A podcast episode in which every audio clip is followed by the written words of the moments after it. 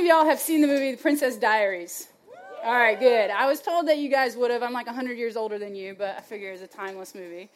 But for those of you who haven't seen it, let me fill you in a little bit on the plot. There's this completely unremarkable girl, frizzy headed, glasses, just an everyday girl, who one day discovers that she's in fact a princess. She's in fact royalty. In fact, she's the princess of Genovia. And the entire movie is about her learning to accept her newfound identity.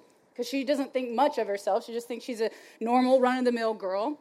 And so the whole movie is about them trying to prepare her to accept her royal position as royalty. And there's this really profound moment. You guys remember when she shows up to the ball where she's supposed to be coronated as the new princess, and you remember the line that she uses. She starts out, I woke up this morning as Mia Thermopolis, but today and forevermore, and then she gives her full name. I will be Amelia Mignonette Thermopolis Renaldi, Princess of Genovia. Y'all remember that? Y'all know that's the gospel? That's the gospel. This is why it's the gospel, is because she did not actually do anything. She just learned to accept her true identity. The reality is that she was always the princess of Genovia. She was always royalty. She just had to learn to accept what her true identity was. And I believe as Christians, that is our responsibility as well. That all of us were made in a certain identity as daughters of the one true King, and it is our responsibility today and forevermore to walk in that new identity. And I think as a church, frankly, we have failed you as women. I know women's ministry. I've been a women's minister for a very long time. I joke with people that I live, eat, and breathe all things women's ministry. This is where I'm most comfortable with a room full of women because you can joke about tampons and things like that. And, uh, and I know women's ministry. And when I was growing up, I wanted to do everything but become a women's minister because so many times all I heard that our greatest role in life was to be a wife and a mom. And the reality is, is that is not true. That is not your greatest role in life. Now, are those roles important? Absolutely. But as a church, we have elevated those roles beyond what they should be. That the reality is, is that your greatest role in life has to come somewhere beyond what you're going to do in this lifetime. Because we always look at Genesis 1 and 2 to look at how the world should have been. And we look at Revelation about how the world will be. And whatever was in those gardens is what's going to persist forever. Our marriages, our relationships as families, those get transformed when Christ returns. Whoever you end up marrying, if God so chooses that for you, will not be your spouse in heaven. And so the truest and greatest thing about you cannot be something temporary it's got to be something eternal. And so we have to go back to Genesis 1 and 2 and look at what is the greatest and truest calling that I have in my life. Because as a church, we've told you you're just wives in waiting, right? I mean, how do y'all feel the ring by spring pressure here at Baylor? I actually have a t shirt from Baylor that says ring by spring. At OU, we were just happy to graduate, you know? So the reality is, we need to go back and study our scripture and understand what is our true and greatest calling in life. And so we're going to look at Genesis 1 and 2. And so, Genesis 1, you guys probably know it well. You've probably heard this told to you that you were made in the image of God. And you were. Genesis 1, verses 26 through 28, God says, Let us make mankind, male and female, in our image. And Genesis 1 is this incredible chapter where we see the grandiosity of all of God's creation. Day one, He creates the heavens and the earth. Day two, He goes on, and it's this big 30,000 foot view, this big canopy view of creation. God is powerful. And with the breath of His mouth, He creates everything that we see, including you and me, made in His image. And then in chapter 2, the camera shifts and narrows in on Adam and Eve. And he gets very specific about Adam and Eve. And that's where we're going to look at our text tonight. We're going to turn to Genesis chapter 2, verses 18 through 23. If you have your Bible, you don't mind the wind, you can read along with me. In verse 18, it says, Then the Lord God said, It is not good that the man should be alone. I will make him a helper fit for him. Now, out of the ground, the Lord God had formed every beast of the field and every bird of the heavens and brought them to the man to see what he would call them. And whatever the man called every living creature, that was its name.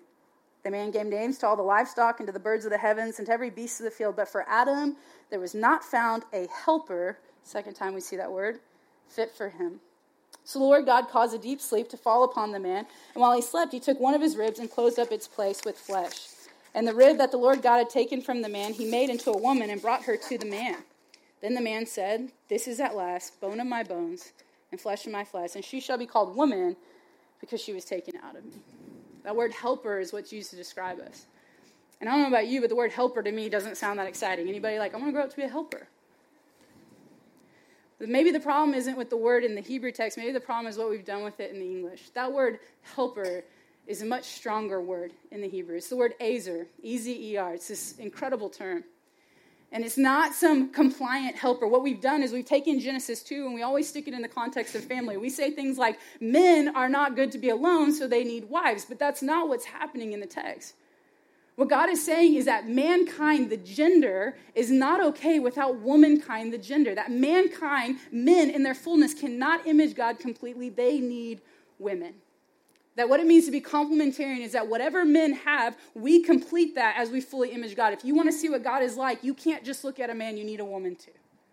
And that's what's going on in Genesis 2 that we are meant to complete men, and they are meant to complete us. Likewise, you cannot fully image God with just a woman. And so God says, I need to make an Ezer suitable for him. That word Ezer is a very strong word. It's not taken out of the household language, it's taken out of the warrior language. It's a wartime word. In fact, it's used 21 times in the Old Testament, 21 times, 16 of which are used of the Lord who is rescuing Israel in a time of distress and warfare. It's a strong word. The word Ezer, what God is saying here is, I'm going to make a strong warrior complementary to him. As one commentator says, that Ezer is an indispensable companion. An indispensable companion. That is who we are at the core of who we are, more than being a wife, more than being a mom, more than being a CEO or a lawyer or whatever, a CIO, fill in the blank, more than being a Baylor Bear, more than being a Sooner. I noticed they didn't read that off during my introduction. I don't know why they left that off. More than all of that, we are warriors. That is who we are meant to be. And as a church, we have sold us short. We haven't given to the fullness of who God has created us to be. And so passages that this word Ezer are also used, you can look at Deuteronomy 33 29. And it says, You have joy, Israel. Who is like you? You are a people delivered by the Lord, your protective shield. That word protective shield, that's the Ezer. The one that is protecting Israel in warfare is the same word that God could have used any word to describe woman, and he uses the same word. He goes on in Psalm 121, he says, look to, I look toward the hills. From where does my help come from? Where does my Ezer come from? It comes from the Lord. Psalm 115, O Israel, trust in the Lord. He is their deliverer and protector. Who are you? You are a helper suitable for mankind. You are a warrior. That is who God intended you to be strong. We've got to take June Cleaver out of our minds and put in Gal Gadot Wonder Woman. That is who God intended you to be. Did anybody see Black Panther? Anybody want to be a general in his army? Yes. You know what? You're supposed to be.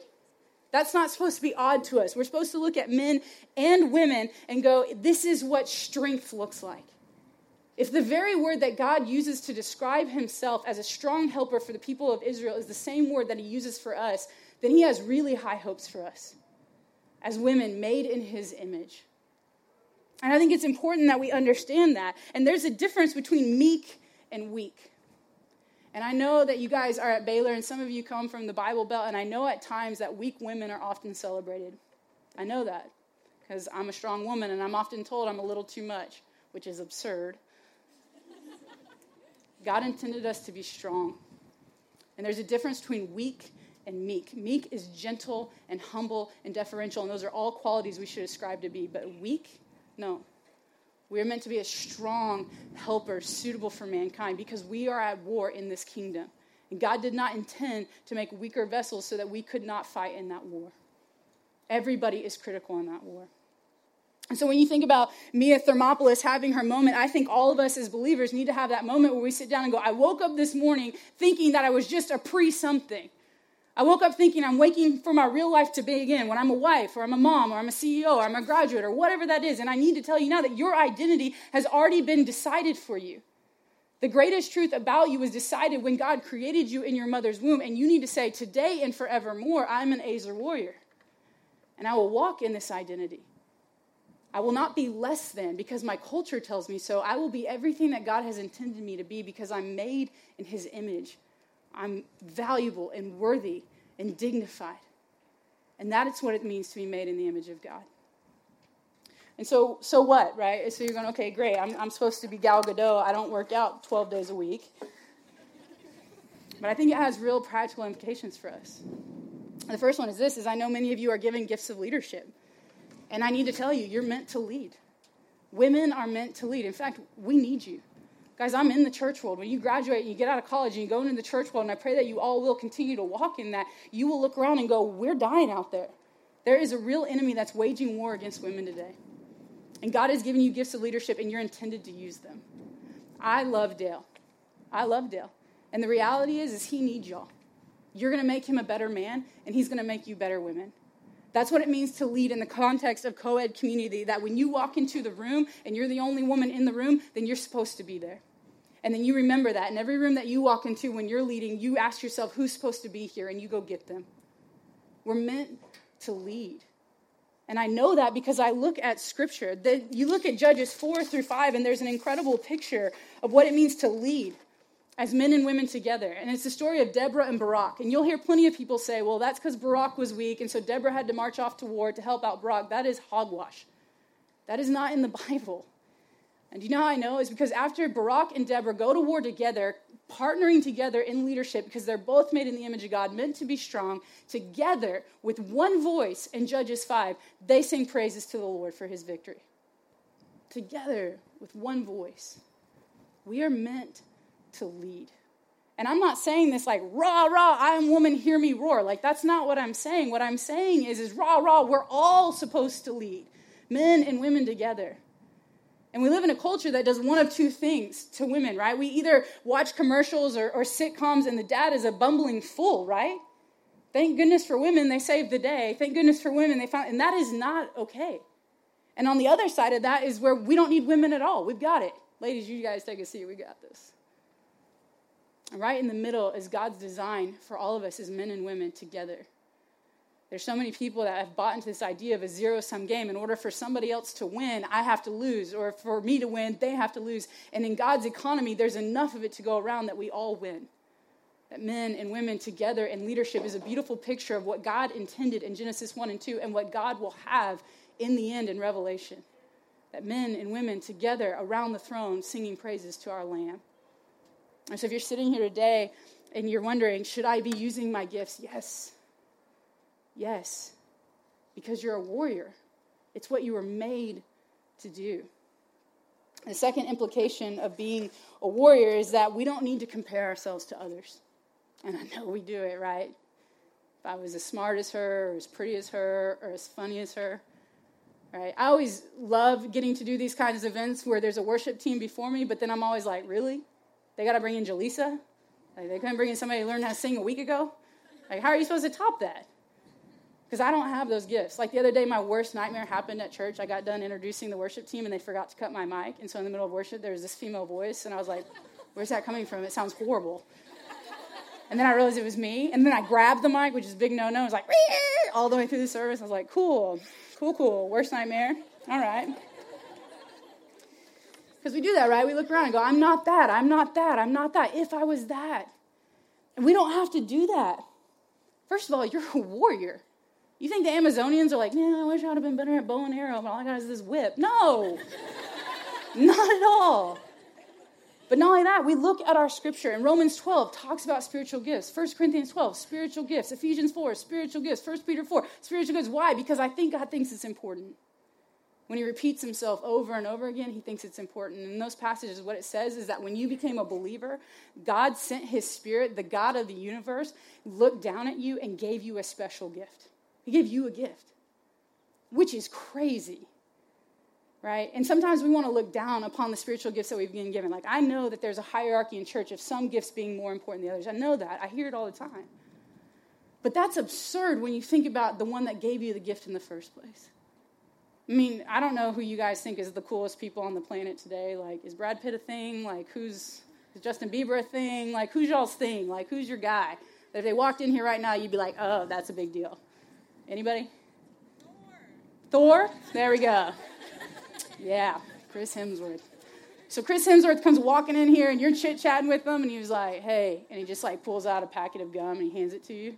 Is that not a more special packet of gum? You'd be like holding on to that. You probably wouldn't chew it. You'd be like, this is from Thor. Why? Because we think he's important.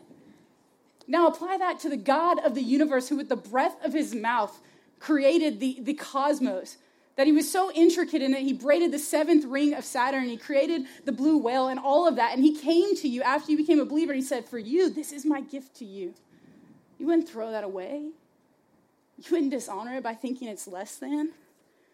All of our gifts are important. All of them. And when you became a believer, you were given a spiritual gift. Some of you, many spiritual gifts. And it is our responsibility as a church to make sure we value them all. There is nobody more important here tonight the worship team, the prayer team, the speaker, Jacob, the only guy in here running the audio. There he is. Sorry about the tampons earlier. Everybody gets a spiritual gift because we're at war. And because we're at war, everybody is mission critical. Everybody. And so you're tempted to look around, and I get it. Like, I, I, am a woman too. I understand I'm human. But you know what we should do? Instead of going, oh, I don't have that, we should go, great, I don't have that. Thank God we're on the same team. Do you want to partner together? Like, I get to partner with Jaleesa and the worship team because I cannot do what they do. I'm dying to learn how to play the drums. If I could do my childhood over, I'd play one less sport and learn how to play the drums. But that's not the gift that God gave me. And it's good news. It's good news because we take seriously the word of God that says everybody has a gift, which makes everybody mission critical. You matter. You're a warrior. We need you to use your gift. We need you. So if you're not sure what it is, just start serving in a church or in this ministry, and you'll start to figure out what it is that you're good at. And then keep doing it. Ephesians 2 8 and 9 is a couple of verses that people often memorize because they're really important for it. Is by grace you've been saved through faith, and this is not of yourself. It's a gift from God so that no man can boast. But verse 10, which comes right after that often people don't read, says this For we are his workmanship, having been created in Christ Jesus for good works that God prepared beforehand so we may do them. Your mission is so important. God decided it an eternity ago. You are mission critical. That's what it means to be a warrior. That's what it means to be made in the image of God, is that when you accepted your salvation, God gave you a gift and He expects you to use it. And I'm telling you in the church, we need you. We need you. So when you look to your right, and you, that's left. When you look to your left, to your right, and you go, I don't have that, well, then praise God that He gave it to someone else because together we're going to advance the kingdom. Or maybe you're listening to us and you're going, you know, Nika, that is well and good for all these really great girls who haven't screwed up their lives. But the reality is, is I'm carrying so much guilt and shame, I can't even imagine myself as a warrior. Or I'm in the bondage of sin so much that the idea of fighting, I'm just fighting to catch my breath. And if one more wave comes over me, I'm not sure I'm going to be able to make it. And this is my message for that is that, look, everybody's screwed up. And the ones that aren't are just pretending to be. Everybody needs help even warriors. And so if you're in the midst of sin, get help. And I don't say that tritely, I mean that because I love you as a big sister to you. If that is you right now, and you're caught in the bondage of, of pornography or sexual sin or, or codependency or alcoholism or drug abuse or whatever it is, then when you got that card when you walked in here, you tell somebody, I need help. And sometimes the most spiritual and beautiful thing you can do is raise your hand and say, I need help. And there's no shame in that. There is no shame in asking for help.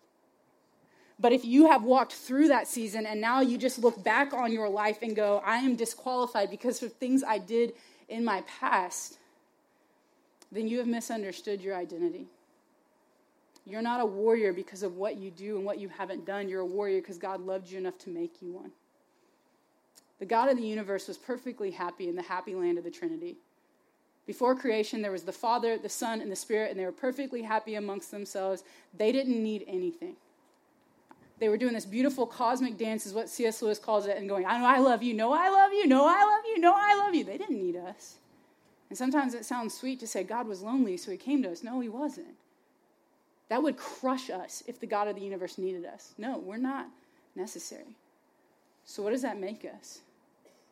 It makes us an incredibly loved bonus it means that because God so loved the Trinity, that love tends to beget. Love creates. We see that when boy meets girl and they love each other, it begets a marriage. And then they continue to love each other and it begets children and it begets a family. And then if it spills over to the community, love continuously has ripple effects. And that's what we see in the Trinity is that there was so much love among the Trinity that he made us. So you're not necessary. So you're able to get the help that you need. And you're able to be restored because you're loved beyond what you can comprehend. There's this saying in theology that says the indicative must precede the imperative. The indicative must precede the imperative. You guys are almost college graduates, so the indicative, right, it's a statement that is true, it's factual. The imperative is what you should do. And so many times in the church, we get that backwards. You need to do this, you need to do this, you need to do this, and then you'll be this. No. The indicative is where we start. You are loved. You are made in the image of God. You are a warrior. So walk in that. This indicative does not change based on what you do. No matter what you've done, it doesn't change the fact that you're incredibly well loved. No matter what you've done, it doesn't change the fact of whose image you are made in. Is it marred and hard to see sometimes? Yeah. Yeah. But wherever your sin has gone, His grace will go farther and He will restore you back to walking like a warrior. But the indicative holds up even when you fail in your imperative. So, look, I know guilt and shame beat us up. I know we all have our wounds. And I'm just telling you guys, there is freedom. There is freedom from whatever it is that you've done, and there's freedom from whatever it is that you're doing. So, if you need help, then get help. But if you're just holding on to these past sins and struggles that you have, then, then be free. He loves you more than you can fathom. Your identity does not come from your fitness, it comes from your faithful, his faithfulness. So, your identity as a warrior is not because you're really good at what you do or really good at playing that game. It's because he's faithful. That is who you are. It's because of his faithfulness, not yours. It's because of how he made you. Last one, or not last one. Haha, just kidding. Next one. Thought you were getting out of here early.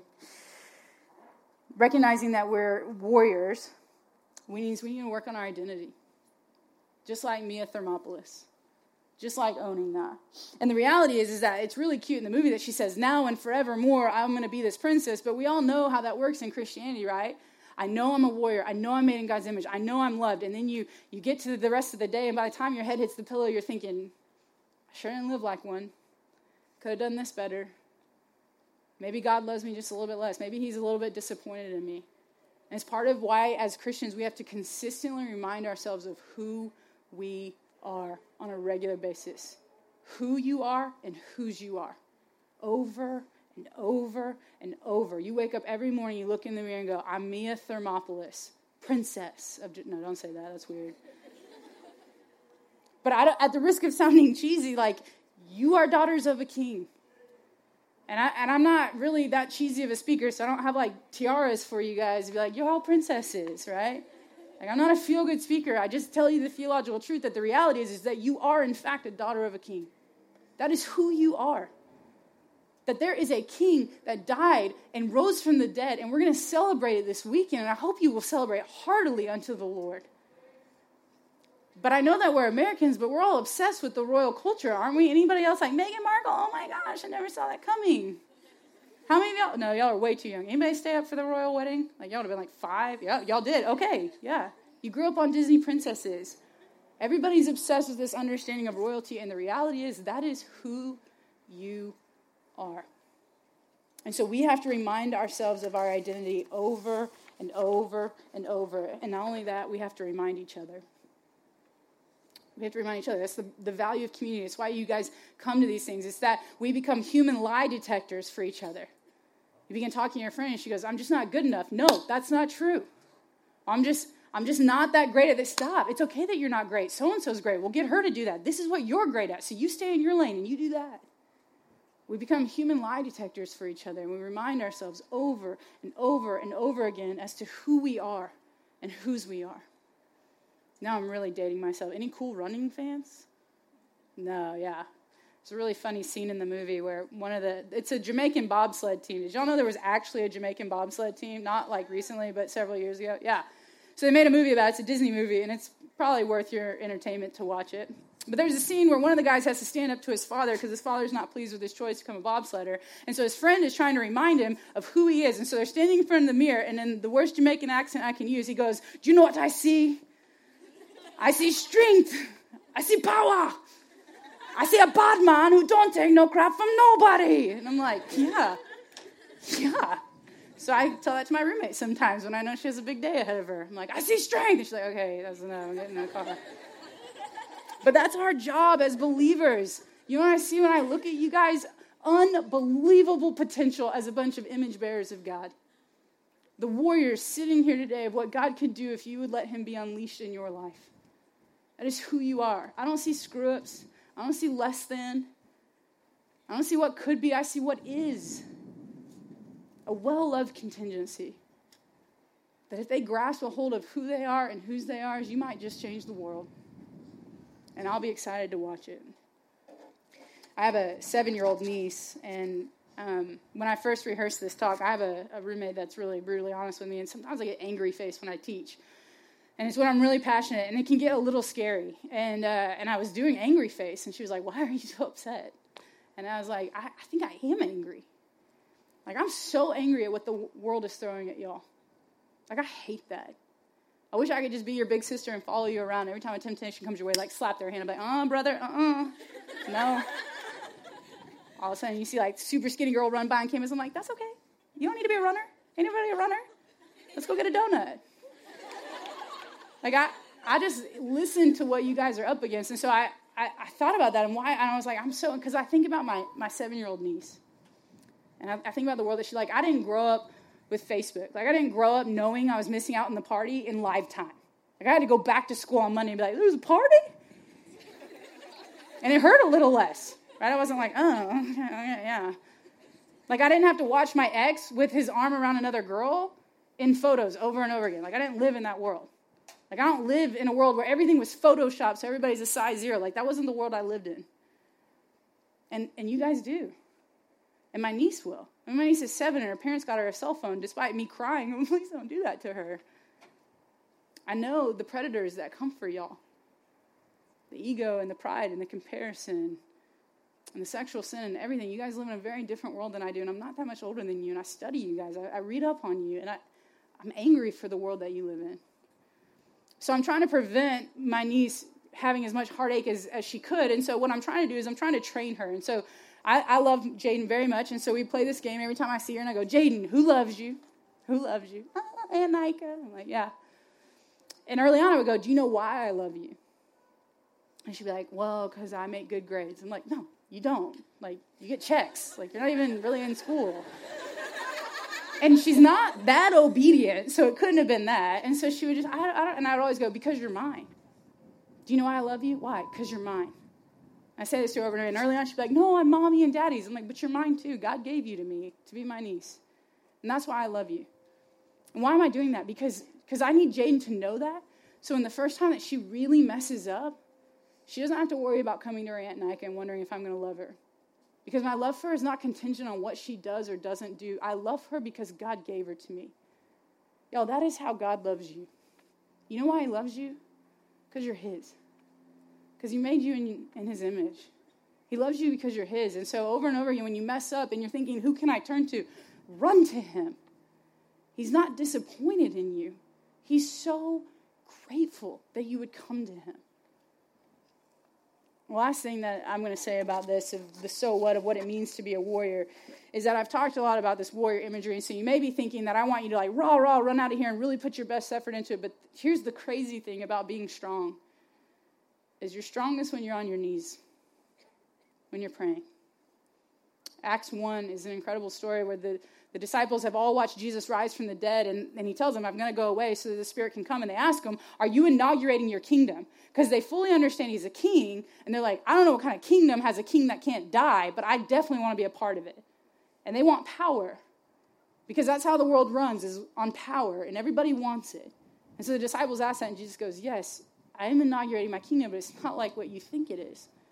It's a much bigger and wider one that's going to go from Jerusalem, Judea, and Samaria to all the ends of the earth. And don't leave this room until the Spirit comes because that is where your power comes from. The reality of being an Ezer warrior is not that we muscle our way through life, it's that we get on our knees and ask God to be strong through us. That His Spirit empowers and enlivens and strengthens us to get through the day. You cannot on your own muster your way out of comparison. You cannot muster your way out of sin. But you can get on your knees and ask Him to do it for you. The same God that when He faces the enemy is going to vanquish him with the breath of His mouth. When our God fights, He fights like a lamb. We're going to celebrate Easter, and, and Jesus mocks Satan on Good Friday. He looks at the enemy and says, Give me your best shot. And so the enemy kills him. And he popped right out of that grave. I mean, you imagine him walking around like, That was your best shot? What now, sucker? You can, whoa, super excited about Easter. I try walking on water. Um, there's no water here. Can you imagine, though, the enemy after seeing Jesus come out of that grave? That's how we're to fight. We fight like lambs.